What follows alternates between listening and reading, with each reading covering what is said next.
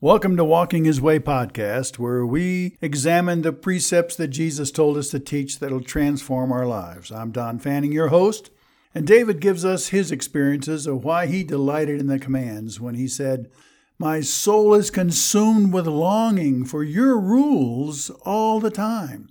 Psalms 119, verse 20. May that be said of us. One of the basic needs of everyone is to be significant to someone or to make a difference in this life. We feel our life's purpose has meaning, especially if someone shares with us what we have meant to them or how we have helped them.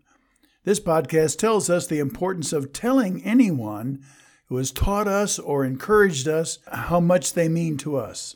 Remember, they need to hear this from you. The command is recognize servants of God. 1 Corinthians 16, verse 18 says, For they refreshed my spirit and yours. So then, recognize people like this. How do you show appreciation to someone, and how often should you show it without spoiling them? In 1 Corinthians 16, 18, Paul had just described the contributions of several workers in the church at Corinth. Stephanas was an early convert who had matured into a ministry leader. His whole household was credited in the commendation. It says, They devoted themselves to the ministry or the service of the saints. I urge you also to submit to people like this, and to everyone who cooperates in the work and labors hard. 1 Corinthians 16 14 through 16. The next group of workers came to Paul from Corinth. Stephanas, Fortunatus, and Achaicus, 1 Corinthians 16 17, were a great asset to Paul. They refreshed his spirit, Greek means cause to rest, as they had already done to the church at Corinth. What a delight to be around folks who, by their unselfish attitudes and sincere interest in your needs over their own, lift your spirits to rejoicing. This is a command for the members of the church to submit to people like this. 1 Corinthians 16, verse 16. Their commitment to serve the church members and others without seeking personal benefits proves they are trustworthy. And this is the characteristic of a true leader. The command to recognize, that is, the Greek means to cause to be known, is a double edged sword. We are commanded to motivate all workers and leaders in the ministry, not just by honor, but by constant reaffirmation of their refreshing spirit and specific benefits. It is not always healthy to make the recognition monetary, because greed is subtle and self deceiving.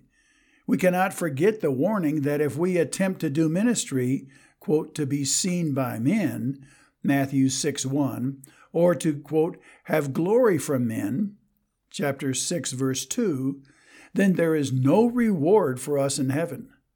Frequent, private, individual recognition is always good.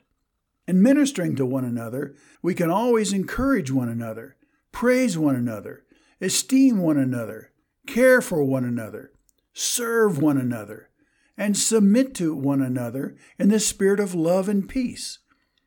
Letting people know how effective their ministry has been to our spiritual life and maturity is always good.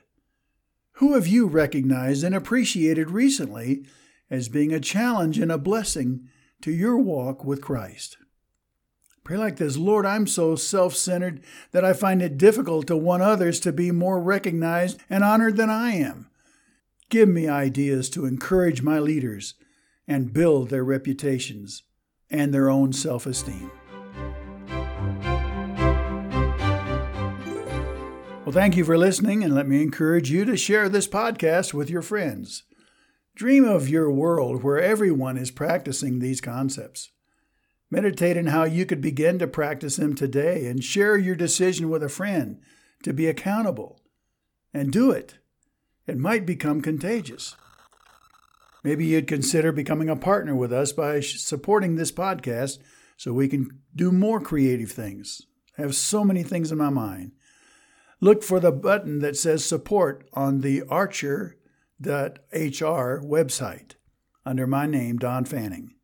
Until next time, may God bless you as together we learn to walk His way.